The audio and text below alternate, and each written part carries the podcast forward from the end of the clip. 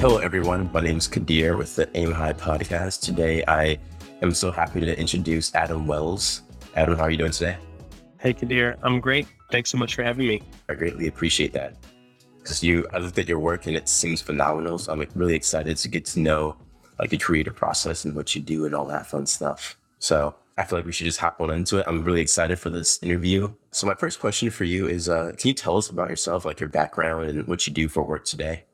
Absolutely. Yeah. I um born and raised outside Detroit in the Bloomfield Hills area. So Cranbrook was definitely a part of home for me growing up. I'll jump ahead really fast. Like today, I'm living out in San Francisco, working as a photographer and filmmaker. And hopefully, you know, this over the course of the podcast, we can fill in the gaps of how I got from A to B. But yeah, Cranbrook was always a, a wonderful place that fostered creativity and the arts. And I think that was definitely a crucial starting point for me on the road to becoming a full time photographer. So you do full time photography. What type of photography are you doing? Yeah, I my specialty is you could call brand narrative and lifestyle, like commercial lifestyle work. So I shoot with a lot of companies like outdoor brands like REI, Clif Bar, Smartwool, Cotopaxi, Helly Hansen, like that. Some of those name brands you might see around in your closet. Yeah. How did you get involved in doing that? I went to University of Michigan, studied architecture, and I was always interested in applied design, how to add function and beauty to things. And I moved to Denver and found this outdoor company called Topo Designs that was up and coming. I was the third hire, so it was still really tiny, and they've grown to something like 70 employees these days. And for those folks that aren't familiar with it, it's kind of like a Patagonia, but on a small scale. And I got to help them a lot with their marketing. Photography had always been a hobby. And that's really where my photography found a function.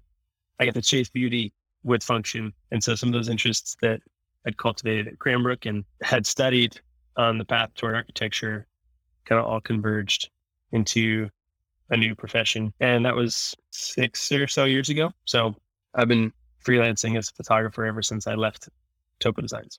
And then for freelance, like how do you go about finding clientele and like doing your work? Because I know you have your Instagram page and your or your actual website page and your mm-hmm. Vimeo page with full of all your stuff. So how do you go about finding new clientele to do brand or sponsorship or your own type of photography for? I think it's important to have different portfolios and different formats. So Instagram effectively functions as an online portfolio, a hub that people gravitate toward. And it used to be just sharing in real time. And as it's become more core to my profession, it's an opportunity to curate a portfolio in that space. I use my website as well. I have some like physical books that I'll share occasionally in like in client meetings, but a lot of it's word of mouth. A lot of it's the relationships that you build over time. I think there's a truth to the vulnerability of all creatives of like having to put yourself out there all the, you know, over and over and over again. So I'll do outreach blindly occasionally. I try and stay in the practice of doing that regularly just because it's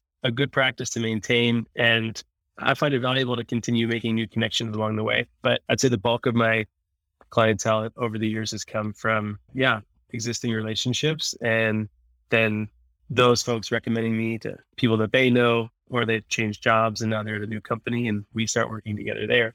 So it's every job's different. And it's part of what I love about the work is just constantly evolving and new. I'm not at the same desk doing the same task. It's always changing. Is it like a challenge that presents itself in your field? Like the fact that it's always changing, it's never constant. Do you ever find that challenging or do you can embrace it and think it's like one of the positive aspects of what you do for work? I think that there's a duality to that. I think you've got to really, if you want to freelance, you've got to be hungry. I mean, that's what people told me out of the gate when I first started doing it. They're like, yeah, it's sort of like a river that's always running and you're swimming upriver, you're going upstream and you got to like work to get there. And I think that you have to have a positive mindset around that. Maybe that's a helpful analogy. I don't know. It's just like, yeah, the technology is always changing. There's a million people that love using those tools and that equipment. So if you want to stay on top of it, you've got to be prepared to keep up with the newest, latest things. That's helpful yeah. to stay relevant. And you don't have to, right? Like you can, some of the old technologies coming back around and old cameras have their place in creating an aesthetic and a feeling. And, you know, I think as an artist, you've got to walk that line of like, how do you express yourself effectively there's a million different tools. So that can be a strength and a weakness, I suppose. You gotta like find the ones that work for you. Absolutely. And I know with photography, tools can be anything from the gear that you use to like your creative eye to your editing process. Could you like talk more about those three aspects? Like how do you plan for a picture, the gear that you use? Yeah. Okay. I'm editing a batch right, of photos right now. It was like a 10 day shoot up in Alaska and we took 50,000 photos. And so there's a lot of material to move through. And over those 10 days, there are moments of success and finding things that are exciting. And then there are moments of, you know, you're trying, you're trying to create a shot, you're taking photos, but it's not actually quite landing. Even though I'm shooting, I know it's not, maybe it's not hitting just yet, but I'm, I've got to work with the people, you my collaborators to keep shifting it toward the next best thing until all of a sudden, oh, there, it's working, it's landing. And I think that's the creative process is just being comfortable in the uncertainty of trying to create something and hoping that it's going to succeed, that your idea is going to come to life in this beautiful fashion. And I think the more experience you have, shooting 50,000 photos is a really helpful way of testing ideas, right? Like you've had to work through a lot of, of different concepts to get to the successful moments. After doing that for a few years, you start to know the recipes for okay, if I want to backlight this person and I want to put them on the thirds lines, like that's going to get me this kind of image. And I'm trying not to be too long winded, but I didn't touch on like the difference between tools. It's like more and more, I mostly shoot analog cameras for my personal work and digital cameras for my commercial work, just because the commercial work necessitates volume and a fast turnaround. And that said, I've been able to experiment more with merging those two worlds and bringing my analog cameras on commercial shoots. And it's been fun to find the moments where, you know, 35 millimeter is appropriate versus a digital camera. There's not one answer or, you know, rule to abide by, but it's why it's helpful to know your tools. And it's why it's helpful to have a few different options that you get to play with. And the more developed that relationship is that you have with your tools, the easier it is to express yourself through them. I feel like, you know, musicians have that relationship with their tools. And the better they know their instrument and the more practice they have, the more expressive they can be through that device. Absolutely. So for the audience real fast, what's the difference between or what's the feel of the difference between the analog and digital camera? Yeah, I graduated in 2009 for the folks, you know, younger than me. Cameras up through the early 90s were all analog and used like physical film, 35 millimeter film is a certain size, 35 millimeters. There's also 120 millimeters, which is truly just the size of the roll of film that you're loading into a camera. And those cameras historically were not electronic. And maybe they had a little battery for a light meter in there, but they were built out of metal and they're just bricks that still stand the test of time. And it's a great way to learn the manual dials and control a camera. The key settings are your shutter speed, aperture, and your ISO, which is like your the film's sensitivity. And all those are just different tools for controlling light. But with the onset of digital technology and consumer electronics, mm-hmm. the 90s saw this huge shift toward digital cameras. And so now we're in this age of mega powerful, compact digital cameras that can create really beautiful images, but sometimes those are they're too perfect. They're like sterile in a way. Yeah. It's predictable. And there's something about, you know, lens flare or grain or yeah, light leaks that create a feeling or just like even a, a blurry image, right? If something is just out of focus or a hand is moving, those kinds of quote unquote imperfections come more naturally on the slower analog cameras. I've found that shooting on those has helped inform what I look for when using digital technology to create images as well. Absolutely. That was beautifully said. I really like how you stated that because I know there was a difference between like analog cameras and then they moved over to like DSLRs. And now the camera industry is making another shift towards like mirrorless cameras. Are you currently using a mirrorless yeah. camera at all or are you still sticking with DSLRs? I'm I'm playing with all the tools. Yeah. yeah. I have um Canon's mirrorless body. It's the Canon R5 that I use for a lot of my professional work which was the next iteration. The previous version was a DSLR, the 5D Mark IV. So that, yeah, it has a mirror that actually swings up and down to expose the sensor. And those mirrorless cameras have removed that physical piece of technology so that the camera body can be even more compact, which yeah, is a really powerful shift.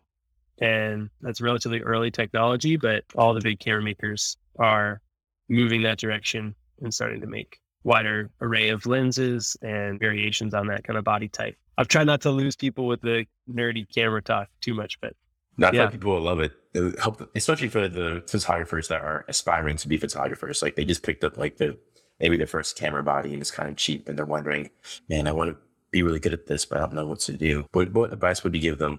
I would say, like right now, I'm obsessed with this specific film camera. It's a Nikon N80. It's from the 90s. It's 50 bucks on eBay. It's cheap plastic consumer film camera, but it's really reliable and it takes great images.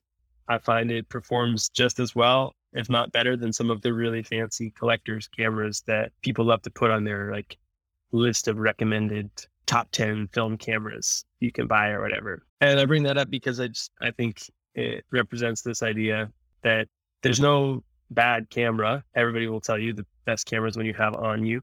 And if you're trying to express an idea and you find that your tool can't capture it for you, then you should start looking for another tool. But that doesn't mean that tool is invaluable, right? It probably has some strength that you don't even realize yet it can offer, which is why it's fun. You know, I encourage people to try lots of different cameras and grow a little collection and yeah. see which ones you gravitate toward. Ask friends, reach out to people that, you know, take photos and see what their favorite cameras are. It's a great way to learn and try new things. I spend a ridiculous amount of time talking to friends about cameras. I have a growing list in my Evernote that's all the different models that I've been interested in or tried or had recommended to me.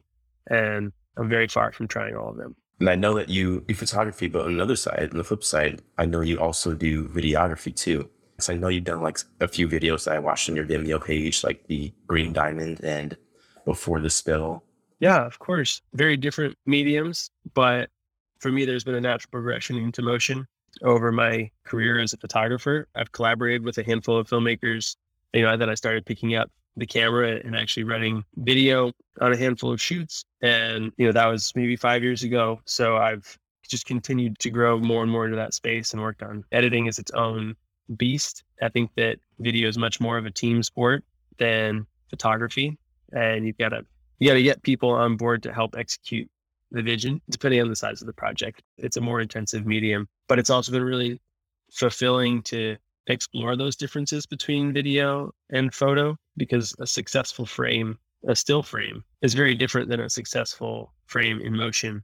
And some you have to let the subject pass through the edge of the frame and, in video, and maybe you're tracking, but maybe you're locked off, and you need to let them clear versus photo, you're going to track the subject and try and keep them perfectly centered or on the thirds line or something through the frame as you track with them. So it's been fun for me to explore different shooting styles and learn through different mediums how to tell a story, capture an idea. And most of my photo work is tied to some kind of narrative, even if it's just as simple as sense of place. You know, we're we're out in Alaska, up in the mountains, uh, hiking with a view of the city below you.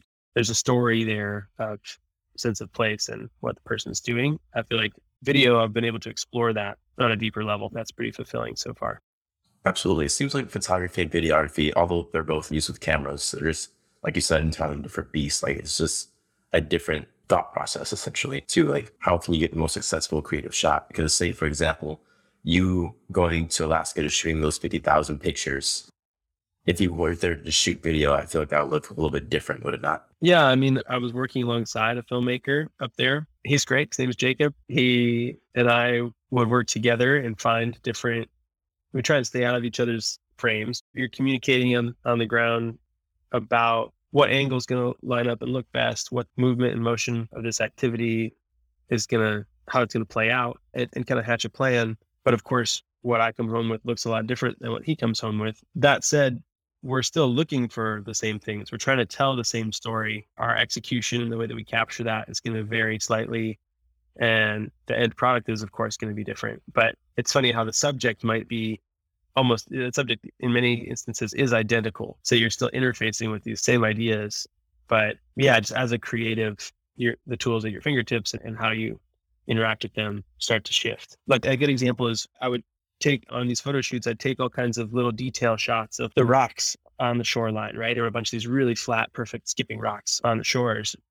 But that doesn't make a super compelling image for a brand. That doesn't show product or logo or a person enjoying the activity they're doing. It, it's like too detailed to really fit into their use for the media. Whereas in a video, that might tell you something. You might be able to hear this, the waves crashing as you see those rocks. And then you cut to somebody running past. And so you're able to focus on these different areas that I was still seeing as a photographer, but wasn't finding relevant to my end product. And by shifting into the motion world and having you know a foot in both places, there's some satisfaction in being able to find utility. Some of the frames that I'd looked, I'd noticed in the past, or that my eye would gravitate toward, but didn't have an outlet in photo. So would you say that being a photographer has improved your videography or being a videographer has helped your photography or not really? I think that they inform each other. I don't know that it's a, a one way street or that one is better than the other. I think it's just a part of my journey. I know of some photographers who are like, I'm not touching video. That is not my thing. And they're not interested in it. And that's totally fine. For me, I've found productive overlap there. And yeah, it's been fulfilling to explore. And I think that I'm not the only one who's gone down that road and found that to be true. I definitely I took some friends encouraging me and supporting me as I made the jump into motion to I had to really educate myself and spend a lot of time researching to make sure I knew the differences of those mediums and felt prepared and up to speed to actually execute at a professional level. But it's so worth it taking that jump and leading into a new craft. So I, yeah, if somebody's out there listening, I encourage you to take the jump if you're thinking about it. Absolutely. And I have a question for you. Like, how did you know that you wanted to do photography and videography as a profession? Because I know people do photography and videography as hobbies, but when was there a moment or did you just decide like I want to do this for the rest of my life? Yeah, you know, I'm I'm honestly really resistant to saying I wanted this is something I'm doing for the rest of my life because I'm still 30 and I'm hoping I've got a good 60 years ahead. And if at any point I feel like it's time to pivot and explore new things, like I think it's great to keep an open mind and stay flexible. But I do, that said, I love photography and also making videos and films. The real moment for me was while working at Topo Designs. I was collaborating with a photographer. Her name's Ali Vagnini out of Boulder. And she's amazing. She'd done a lot of work with other brands and does beautiful wedding photography as well. And I was kind of like the brand connection. I would help her on these shoots and operate on behalf of the brand. And she was the first person to encourage me. She's like, Hey, you, you're good at this. You could definitely do this if you wanted to. And it had been something like I loved taking photos already. And it was something I played around with quite a bit over the years, but had never considered pursuing as a full time career.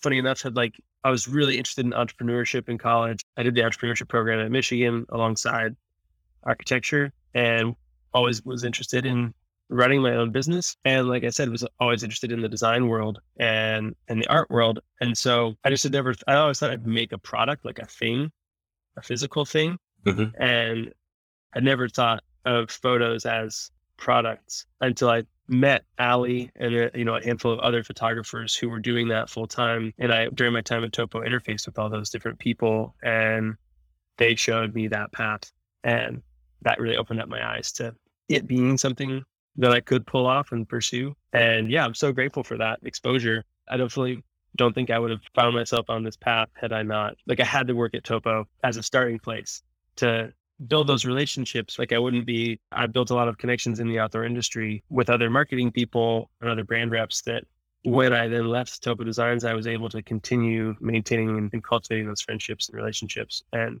those are my clients. Those are the people that I started working with. It's not always a linear path, but down the road you look back and it makes sense. You can see yeah. how it all connects. It's huge to have an open mind about like where you're going next. I don't think it's ever doing yourself a service if you're closed minded and thinking you're only going to go down one route because there's multiple ways to get to the same destination. Absolutely. And everybody's path is different. I think comparison is natural but challenging. And one person succeeding and landing big clients, and you're like, why are they getting that success and I'm not? But you have no idea what predated that partnership and all the different little steps that they took along the way that you know it's easy to be on the outside and think like wow how the heck did you pull something like this off? Whether that's a client a job. But yeah everybody has incremental progress. They, they chip away at this larger goal. And so many of us by the time we reach it it doesn't feel like we've achieved something. We take our successes for granted often. That's a great point because I completely agree. I think progress isn't necessarily you move a whole mountain at once. It's like start off with one rock and then you move down the rock, and then progress and growth is a lot slower than what we give it credit for nowadays.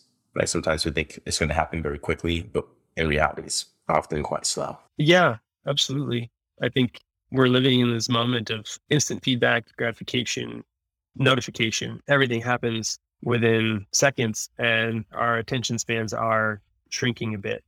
But it's helpful to remember that, yeah, the big things take lots of time and showing up consistently. Yeah, I feel really lucky that I've found myself on this path. It, like I said, it wasn't this like vision I had at the start of like this is that's the mountaintop, that's where I want to go. So much as I've just taken a nice long walk through the woods and found myself somewhere I am enjoying at the moment. And reflecting on your journey, I started from the beginning. I want to take it back to Cranbrook because this is a Cranbrook and yours podcast. You said earlier that you went to Michigan for architecture and entrepreneurship. And I know Cranbrook is huge into architecture. If you ever walk to the Cranbrook campus, you can tell that the architecture at Cranbrook is absolutely beautiful and breathtaking. So Adam, like, what about the Cranbrook architecture? Has it influenced you at all? Is that what your first, like, kind of dipping your toes into architecture was like? Of course, yeah. How lucky are we to have spent a few years on that campus? And I loved walking between classes whenever I could squeeze it in, you know, yeah, those 15 minutes go fast. But there's an endless amount of inspiration and beauty at our fingertips there. And of course, that influenced me as a young adult and, and shaped what I valued. I feel really lucky that we w- went to a school that did value the arts and creative expression and had resources at our fingertips. You know, like I went down to the art alley all the time for sculpture, metalsmithing, uh, ceramics. Like those were some of my favorite hours of the day throughout high school. And, you know, that's more of the art side than the architecture explicitly. But I was a Gold Key member, so I gave tours of school and I got all those little um, insights that they taught us as Cranbrook ambassadors that like to look for the asymmetry in some of these. There'd be these big, beautiful columns of limestone, and there'd be like a little carving of a mouse or a lizard on the side that they just like tuck in as a little detail. And I remember seeing that stuff or learning about that stuff and eating it up. I thought that was so wonderful to have such beauty and thoughtful detail and, you know to push beyond perfect symmetry to add a little character as well. And I definitely I think about that all the time in photography too. Like how can you take the perfect symmetrical, beautiful, kind of predictable thing and spin it just enough that it has something extra. And those are definitely lessons and gifts that I received from Cranbrook. It's a special place in my heart for sure. Do you have a favorite or most fond memory of Cranbrook? Oh, most fond memory. It's hard to, I really have a hard time picking one. I played on the lacrosse and hockey teams, and everyone that jumps out is winning. We won states. Uh, we won the state championship my senior year in ice hockey. So that was definitely a big goal that we had been chasing and a high for sure. But even like, yeah, I have a lot of love for Joe Smith, the ceramics teacher, and have gone back and visited him at the ceramics studio a handful of times. And that space and his class is still something I think of when I think of Cranbrook. And, and I have a lot of fond memories of that class and with in time with Joe. And yeah, I mean, wow, I, my mind is just flooding with different visions of places around campus but yeah, I had this one time I had a free period and I guess it's hockey related again, but I used to be a jock, so but I played uh, I got to play ice hockey in the middle of my free period. And I just thought that was the craziest thing as a, you know, whatever sophomore in high school that I could walk to an ice rink and put on skates and cruise around, and like shoot pucks for 30 minutes in the middle of the school day. That is a pretty rare and special thing mm-hmm. that not many high schoolers have access to. Yeah. Right, here's one more that's hockey related, but my the oval froze over one time. And so me and two friends like got our skates and skated around the track of the oval. This is before they redid it. So it used to be gravel. But yeah, that was pretty wild. And just spending time in the quad, like walking around or sitting on the stone benches with friends. There's so many good memories. Yeah. Whenever I ask that question, I also think of all my favorite like fond memories of Cranbrook. And I, I often think of things that I forgot about, quite frankly. Like I forgot that I had these experiences or these memories until I hear someone else talking about their fond memories. I'm like, oh my God, it's something, I did something similar or I had another fun experience in that same location. So I just think it's something beautiful that so many people have attended this school. It's really like a blessing that we have all attended the school and we all have at different times and we all have just really fun, positive memories of Cranbrook. Yeah, I mean, I hope so. I think it's been a good place to lots of people. And I definitely just feel really grateful. I know that a lot of, for a lot of folks, high school is a really challenging time. That's not to say it's not for Cranbrook students as well at different moments, but it is a nurturing place with a lot to offer. And I look back with fond memories. Absolutely. Okay, Adam. And my last question for you for the podcast is like, what's next for you? What do you have on the crosshairs? How are you aiming high, quote unquote? That's right. Yeah, I appreciate that. Thanks for the thoughtful questions and for bringing me on. What's next for me? I'm working on a film about a, a runner athlete out in Bend, Oregon. He's on the U.S. men's trail running team and has been for a handful of years. Has set a couple different speed records, including the fastest 50 mile and 100 mile run on treadmill. It's this guy Mario Mendoza Jr. He's um, Mexican American distance and trail runner, and it's he's just a really inspiring guy who I'm hoping to tell his story. It's a film for Brooks. He's a Brooks athlete, a sneaker company, but it's not so much a story about shoes or anything. It's about a story about Mario and his experience, especially in recent years, burn zones, areas in Eastern Oregon that have been burning over these past few years.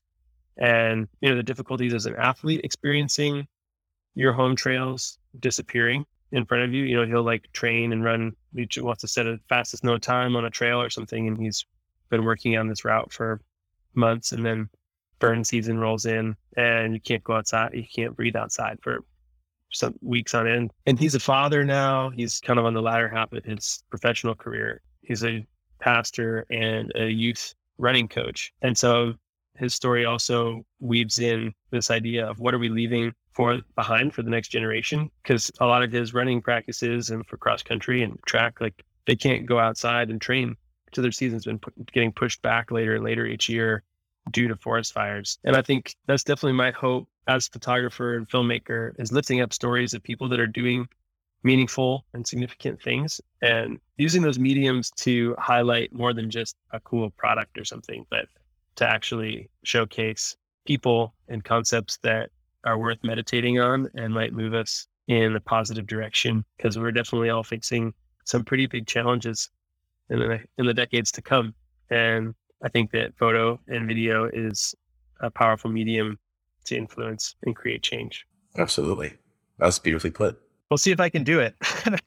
yeah, I have confidence that yeah. you'll be most definitely able to pull that off. It takes many, many people, a chorus of voices. I'm just one out there. Yeah. But yeah, I'm excited to check in on your work and follow along with your journey too. Absolutely. I'll keep updated for sure. Yeah. Thanks for the opportunity to link up and have a conversation. I really appreciate it, Qadir.